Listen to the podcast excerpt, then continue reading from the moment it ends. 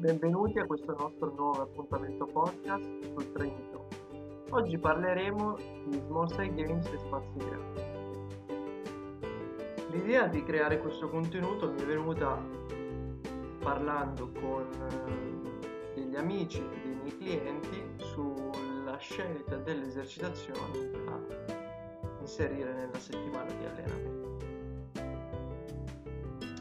Sappiamo che l'utilizzo degli small set games viene visto molto bene nei due o tre giorni centrali della settimana di allenamento, quindi tendenzialmente il martedì e il mercoledì, e si scelgono obiettivi diversi per andare a programmare il small set game. Si parte da un obiettivo a spazi ridotti per le componenti muscolari, quindi frenate, quindi molte azioni eccentrico, concentriche, esplosive o spazi medi e spazi grandi. Oggi vi parliamo degli spazi grandi. Gli spazi grandi per me rivestono un ruolo fondamentale nell'allenamento settimanale. Perché?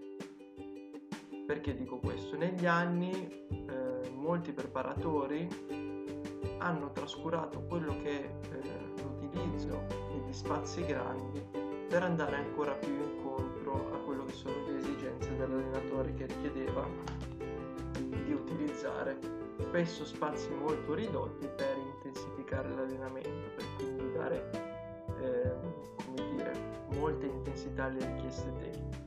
Dal punto di vista però fisico mancavano quello che sono le azioni ad alta velocità che abbiamo visto essere molto importanti anche a livello di prevenzione. Nei numerosi webinar abbiamo trattato dell'argomento e abbiamo eh, visto e ci siamo accorti anche con dati alla mano che spesso i nostri calciatori erano deficitari durante l'allenamento settimanale di quelle che sono le azioni ad alta velocità superiore a 16 km h e soprattutto superiore ai 24 km h con il nostro sistema di riferimento. Se abbiamo visto che le azioni tecniche fanno aumentare la potenza metabolica negli spazi a campo ridotto per impegno maggiore a livello muscolare, quando decidiamo di utilizzare spazi grandi, e per spazi grandi intendo superiori a almeno ai 120-150 m2 per giocatore, dobbiamo dare la possibilità al giocatore di poter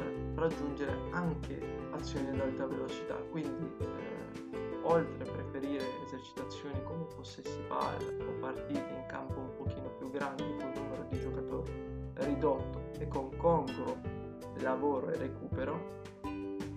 dobbiamo permettere al giocatore di fare quelle trans- transizioni o quegli spostamenti che durante il campo durante, durante il campo sul campo lui va a eseguire e durante la partita sono eh, non molto frequenti però vengono utilizzate per cambiare zone di, di campo ritornare in fase difensiva e quindi sono svolte a velocità che alcune volte sono massimali. 4, 5, 6 volte a partita dipende dal ruolo. Tante altre volte sono fatte ad intensità submassimali. Quindi è importante sviluppare gli spazi grandi con quelle metrature per permettere al giocatore di raggiungere velocità più alte sviluppare più potenza soprattutto fare anche più distanza durante l'esercitazione. E per me questo è fondamentale perché se nella settimana si trascurano queste esercitazioni e si decide di lavorare solo a campo ridotto, si trascura quello che è l'aspetto eh, di alta velocità che i giocatori devono, devono raggiungere durante la settimana.